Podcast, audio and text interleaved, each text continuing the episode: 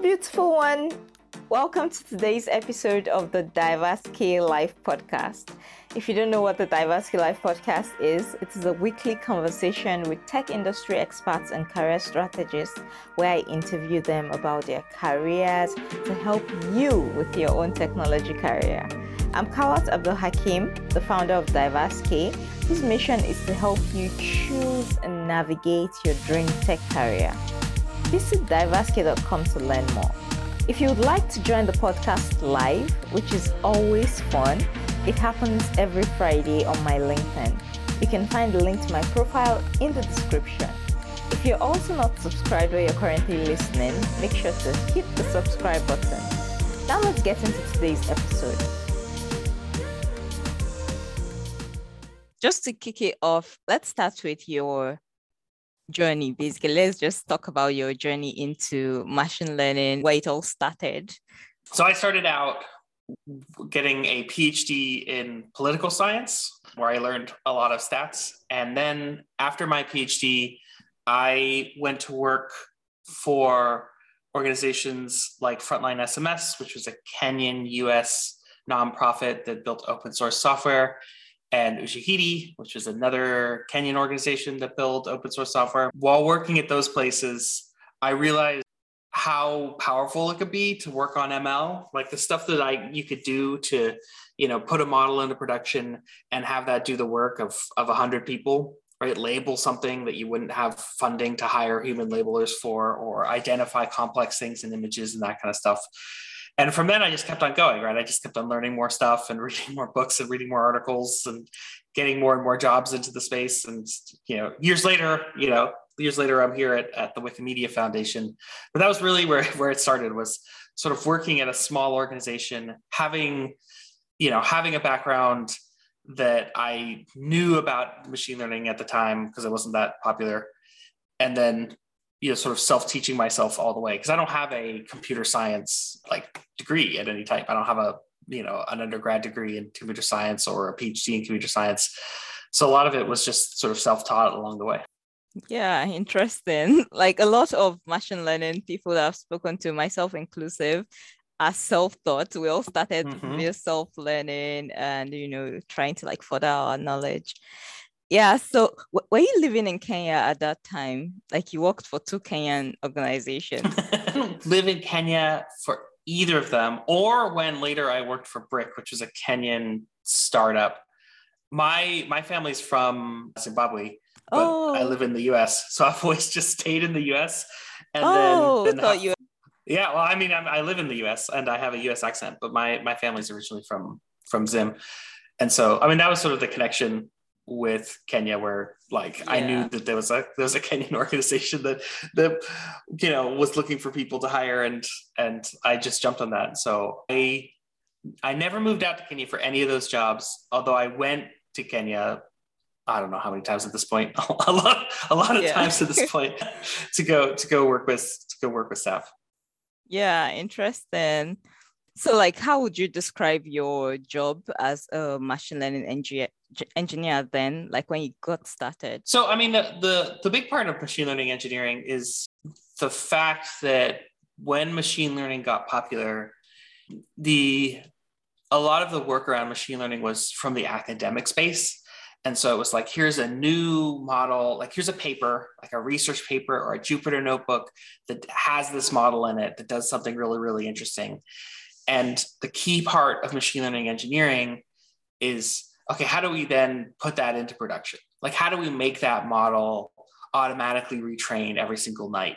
Or how do we handle that model and make sure that it's up and working when we have 2,000 models? right that's the sort of space where machine learning engineering comes in it's the it's the application of those like very classic machine learning principles that would be common to any kind of software engineer to the uh, to the unique problem of machine learning where you know you have a situation where like it can be models cannot work, right? Like well, you could just be like, I'm going to predict X using the stuff, and it just turns out that doesn't work.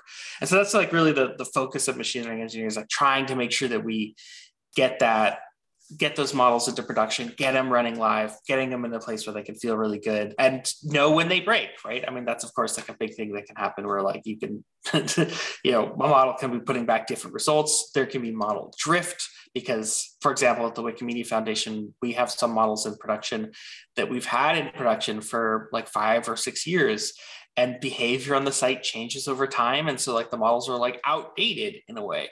And so like that kind of model drift like how do you detect that and then implement a solution for that? That's sort of the really focus of mach- machine learning engineering as opposed to something like machine learning. Yeah. Yeah the point you touched on is quite interesting. And i i want us to go a bit technical now.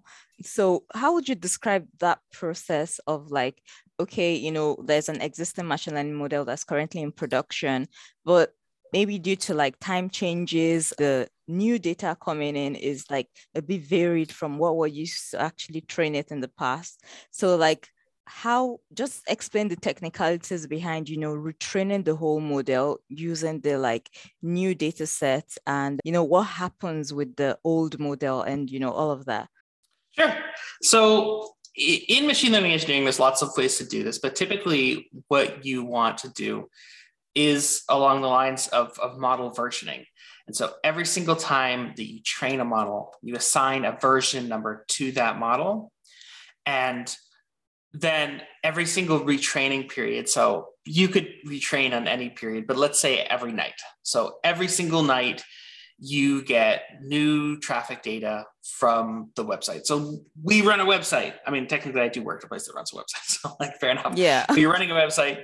You're you use like the last 60 days worth of data to create your model. But every single day, you you know get a new day's worth of information and you drop the last day. So the, the data set is like slightly different every single day. And in that situation, what you typically want to do is you're retraining the model every single night, and then you you compare it to the performance of past models, specifically the last one you retrained. And so there's various ways to do this. There's what's called shadow modeling, which is where you have the new model, like you know, version what version two of the model and version one of the model. And when a when a, a prediction request comes in, you actually serve it to both and then you serve back the new model to the person who asked for it, you know, another service or something like that. But then you store the results of both on your side. And so you can see how mm. the two mm. models work better. Which one is most accurate and all?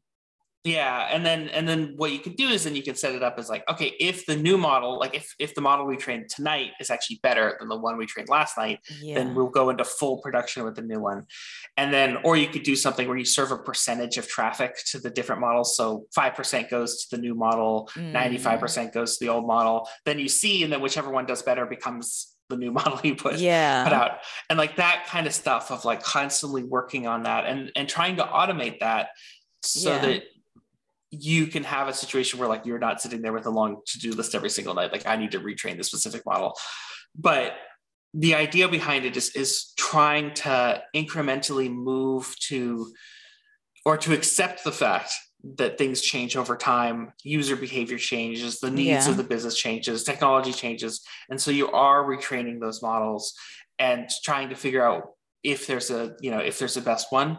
In an ideal world the whole retraining process would be automated. So then you would just do that whole thing every single night you know like you'd have a batch job that would run every yeah. single night. And then you could the whole process would be like the model selection like do i use version two or version one? All that would yeah. be done for you at midnight or something like that. I think there's lots of steps along the way. Yeah. yeah. Like at. another thing I wanted to like mention was, you know, there will be cases where the new data is filled with like outliers and it's not like mm-hmm. what would normally come in. And in that case, the old model would be better. So do you just like get rid of the new data or in the first place, how is it even like recognized that the new data is, you know, an outlier? Yeah. So that model evaluation part, I think, is the most under respected part because making a new model is, of course, like what's interesting and cool. But actually understanding if a model is good or bad or you know better or worse is probably a better way of putting it is really hard.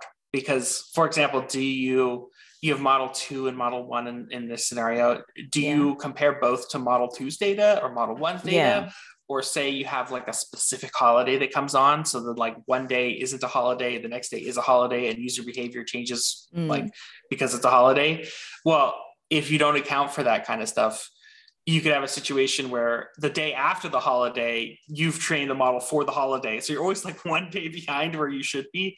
Where in fact, maybe it'd be better to go back and find last year's data for the holiday, train it for the holiday. And so like you have that specific like case of a day that's different than other days. But it really it comes down to model evaluation, which is more of an art than a science, although there's lots of science in there.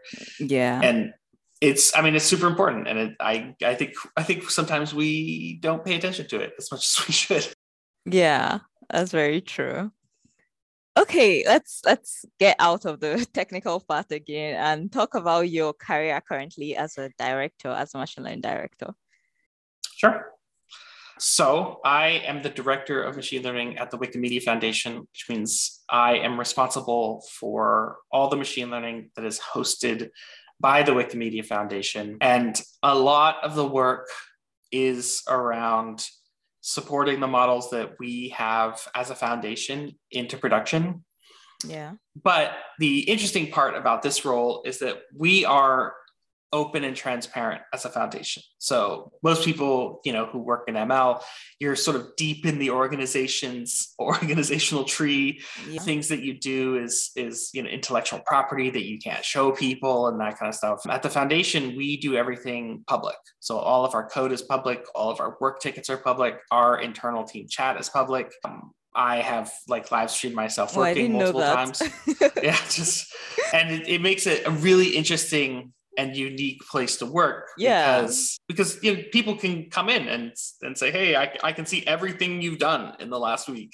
And you know it's terrible. And you just you know you you get used to the fact that you're sort of you're just out there and it becomes sort of normal but it is definitely not a normal work environment in that in that sense. But it is something that i think the team takes really seriously because as as the Wikimedia Foundation, we are we don't we're not funded by you know an investor, right? There's no there's no VC who funds like mm-hmm. Wikipedia and the Wikimedia Foundation. It is just regular people who give you know a small amount of money, and just if enough people give a small amount of money, we have enough money to sort of keep the site going. And in that environment, you are really responsible and you really feel it that you're trying to maximize the amount of value that you're giving the people who are donating and so you don't want to you, know, you don't want to spend money where you don't need to yeah and that's been a, a really interesting part of, the foundation of having every single engineer literally every single engineer care a lot about the cost of stuff which mm. I'd never mm. experienced before. Because normally engineers are like, oh no, no, I mean, why don't we yeah. just it's not my money. Why don't we just buy 200 servers? And at the Wikimedia Foundation, it's very much like, okay, we have we two really servers running. Yeah, do we just yeah, can we turn one off? Can we, you know, save electricity? Like what can we do? And it's because of that fact that the foundation is very, very, very accountable yeah. for every single amount of money that that that we spend. And people take it super seriously. Yeah. That's interesting. And what would you describe as the most fun part of your job day to day? The most fun part, yeah. I think the part that I enjoyed the most is when we get to deploy a model that makes Wikipedia better. That's sort of like that's the big. I mean, we work on things outside of Wikipedia that like the Wikimedia Foundation runs, like Wiki Commons, that kind of stuff. But obviously, Wikipedia is a huge part of the stuff that we work on. And when you get to add a new feature to, to Wikipedia, I mean, that's just cool, right? Like that's just that's just a really, really fun moment where yeah. and you can see it change. immediately. Yeah, you can see it. it's just, I mean, and it's a site that like I love and you know everyone loves. And so to get to yeah. play like a small part of that is is amazing. I mean, that's just that's just a really great experience and and it's, it's fun to do there's obviously other fun parts of the job, but I think that's the one where you can like load Wikipedia and be like, hey, that's there now. See, I did that. yeah. Yeah, interesting. I'm interrupting this podcast to remind you to subscribe if you haven't, and also nudge you to visit diversek.com to kickstart your technology career or get help navigating your existing tech career. Okay, back to the discussion. Let's talk about some tools that you use currently now as a Mhm. director first. What are some tools that you use every day just to make your work better? I use a lot of alerts because as a director, I have lots of staff under me, or not lots of, I have some staff under me. And the important part about being an engineering leader, a big part of it is like decision making, right? So I'm Mhm. not, I'm both like, you know, looking at the work that's done on my staff, but I also need to be able to make decisions with limited information. And so, should we use this Kubernetes based approach, or should we use this other based approach, or should we build our own? And no one on the team feels qualified to make the decision. That's now my decision, and I will make that one. And so that means that the best way I can do that is not writing every line of code, which is a, a habit that I've learned to not do anymore, but instead just be aware of what everyone is working on and like reading all the comments that they've made in the code, reading through the code, reading through any kind of changes, reading through discussions that happen in the ticketing system, just to make sure that I know what is happening. Where when I need to make a decision, which is pretty common, I am in a position where I can make that decision Yeah. And so definitely like you know from the it seems like a basic thing of having just a lot of, of notifications up of like how things work. But every single morning i get up and i spend an hour looking at what was done the day before to make sure that i'm in like a really really really good spot. Because you know i mean i i, I it sounds simple but being able to make decisions is a skill that you get with experience. And you get that experience by just being around the technical part. And i think that would be the thing for for new managers coming up i would say Yeah. if you're going to be in you know machine learning specifically like you have to stay pretty technical because Yeah. you can't you can't sort of cede responsibility to other people for making decisions you can delegate things definitely but at the end of the day like you will have to make decisions Yeah. And you So need to understand what's really happening. yeah exactly Yeah. Do you think, would you say the alerts and notifications sometimes are counterintuitive? Like, can, can they be distractive sometimes? I think a, a lot of it comes down to trying to figure out what sort of rabbit hole that I'm going to run down because we'll get notifications for stuff and it's like if this is true Wikipedia is down but I suspect it's not true so I'm not going to go go take a look at it. I think you know the the big proxy for me about whether where is something that I should spend my attention on is if people are talking about it. So like if you have a work ticket that you have like 20 comments on, like you wake up in the morning and you have 20 comments on a work ticket, like that is a ticket that Mhm. you should read and read every single line of code that's related to it. And even if you don't say anything, I don't need to, I don't need to say something in the ticket. I could just, I just need to like make sure that I understand what is happening in that, in that particular ticket. And then, you know, like you can i can go with that whatever i can like have someone work on it i can work on it we can decide what to do but it is important to not sort of see that responsibility of of how the system works and that individual decisions to, to someone else because at the end of the day i'm i'm the one who's making the decisions around it even if i'm not pushing the individual line of code which i wish i could but i tried that before and you burn out very quickly if you're pretending you're the only developer Yeah. Hmm, thank you for that very valuable information. Yeah, so I wanted, are there any other tools beyond the alerts and notifications? There definitely are that are as important. Yeah, I mean, I so I am a huge VS Code user. That's my that's my go-to for for identifying code on like a personal level, like because I try to stay up with how like how machine learning grows, and I do that through just like working on it on my own time. I use I think it's called Paperspace. I used to I used to have if you could scroll the camera down, you'd see a very old computer right there. That's what I was working on doing, doing like sort of my own deep learning learning was sort of like mm-hmm. training my own models and that kind of stuff. I've moved over to sort of hosted solutions for it, but I mean, I, I use VS Code. I use Google Calendars if you really, you know, really care about my calendar app. Oh, but yeah. I'll say that, you know, the the thing the thing that is important when you jump around to lots of different jobs is that you just understand the patterns of behavior that are common to all these different tools. So like my last job, when we started out, like we only used Vim. Like Hmm. that was just how you used everything. And that's okay, right? Like I, I'll I'll code in Vim, I'll code in Emacs, I'll code in VS Code remotely, I'll code locally like i'll do whatever whatever i need to do which means that i tend to not invest in like customizing anything in a super specific way i tend to keep it like pretty pretty yeah. default not because i'm lazy not because i'm lazy as someone once said but because in fact that i believe that like you know if i go and take a next job they're going to be like okay we only do anything in vim again i'm like okay cool i could just take my company laptop open it up and now i'm in vim and then i can like i'll just start working on yeah. stuff I think that is really, really important, but it does mean that most of my stuff doesn't look as pretty because I don't I haven't spent a lot of time customizing it to my to my unique purposes. Yeah. Cool. Okay, so there's something that just popped to my head now. That's about learning because you definitely keep yourself up to date but how do you go about this how do you go about like learning new things and making sure you know that you know you're still in the know yep i have learned over time that i that machine learning as a field grows really really quickly like every single year it is a mm-hmm. lot different the year before and every single five yeah. years it feels like a totally new field and so learning like constantly getting better and learning the new thing and trying stuff out is incredibly important. And I've learned over time that the only way that I can actually learn something is by making something with it and it doesn't need to be a big thing. So like i've written a book that was making a thing right? The book had 300 tutorials in it each tutorial was like a thing that i made.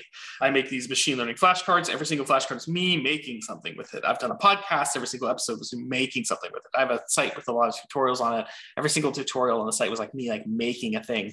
Yeah. and that's the way that i learn. It, like i take a book or you know a, a, a tutorial online or something like that and i just open it up and i take that information and i process it through my brain and then I try to make like I try to explain mm. it to mm. someone else or I try to yeah. do something and I try to like process it through my brain and like through doing that that's how I learn. Like I can't just read a book without yeah you know without like trying it. Yeah. Yeah.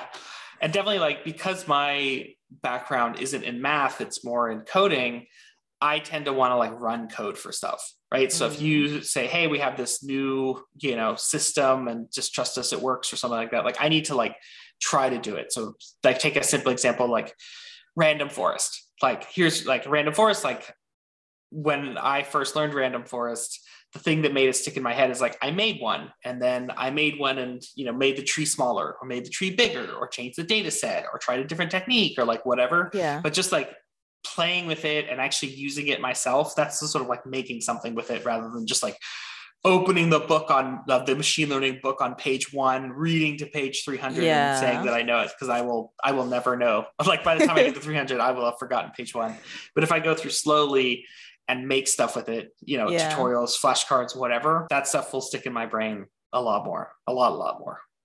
Yeah, thanks. That was very helpful. Yeah, this has been a very interesting conversation. And like we've been talking for about 25 minutes. Like it, it was so I enjoyed every bit of it. I would want us to like wrap this up with, you know, what is the final what is the one advice that you would give to someone who wants to get started in machine learning engineering today? Yeah. I would say, well, one piece of advice. Wow. Okay. Oh, it mean, can be multiple. I mean, I, I would say that one is is there are so many learning resources out there for you. Like there's so many places that you can learn for some amount of money, for no money, just totally free. Like there's tons of options there for people to learn. And the interesting thing about machine learning is that because it's such a new field, that a lot of the requirements that you might have to be like a doctor or a lawyer where it's like you have to go to a certain school for a certain number of years and that kind of stuff that stuff doesn't exist yeah for, there are no for barriers. There's no barriers and like the the the the bar that you need to pass is the technical interview at the job right? So you could apply anywhere and then they just give you a they give you a task that involves machine learning and like how well you do depends on whether or not they hire you and for that kind of stuff you can you can realize that the difference between you being so bad that you aren't hired or good enough that you're just barely hired or really really great that you're you know like the best candidate and everyone wants to hire you is just hours of your time that you spent working in machine, like working by yourself in machine learning, like writing notes to yourself, reading stuff, just being around things is really useful. Like it's just hours. It's just hours of time. Like I have a bunch of books behind me and like I've spent a lot of time just sitting there, like reading, taking notes on it, working on it. And that's what I do almost every single day just to like keep going and you just get better every single time and you, you push a little bit more. The second piece of advice I would say is social media and Twitter is actually like really useful in a weird way. Even if you don't like actually send any messages, just seeing what people are talking about, just seeing like there'll yeah. be an article that sparks a really big discussion about ML ops or something like that, which is like how you manage lots of models. And just seeing that people are talking about the article, you sort of then go and read the article and the, you know, like learn maybe learn something about where the discussion is but i find it helps show you the landscape of what the field looks like where you can sort of see the differences between people who are more focused on research or people who are focused on like the industry and running things in production. You can see things around like what the latest advances are or techniques that people don't use anymore or other organizational things like how you structure a team and that kind of stuff. Social media, like even if you never post at all, even if you just exist, is actually really useful to just yeah. have it's like a it's like a slow conference right? It's like a slow machine learning conference mm. over time. And then you can just pop in and sort of see what the conversations are about and say okay cool. You know like i got some stuff from that. That's great. And then you can move on with your yeah. with your life. But it continues to add value where i used to have a really big rss reader with like 200 blogs on it all like machine learning blogs. And now i just let social media sort of do the filtering for me. And interesting stuff will just be the things that people end up talking yeah. about. And so like that stuff just floats to the surface and then it appears in my feed and then I read it and like I think it's a good way to to do it rather than reading every single Reddit post or something like that. Yeah. Thanks, Chris. This was a very, very interesting conversation. Thank you for listening to today's episode of the DiverseK podcast. If you found it helpful, please share it with your friends and colleagues that would also find it helpful. Do have a wonderful morning, afternoon, or night. Until next week, bye.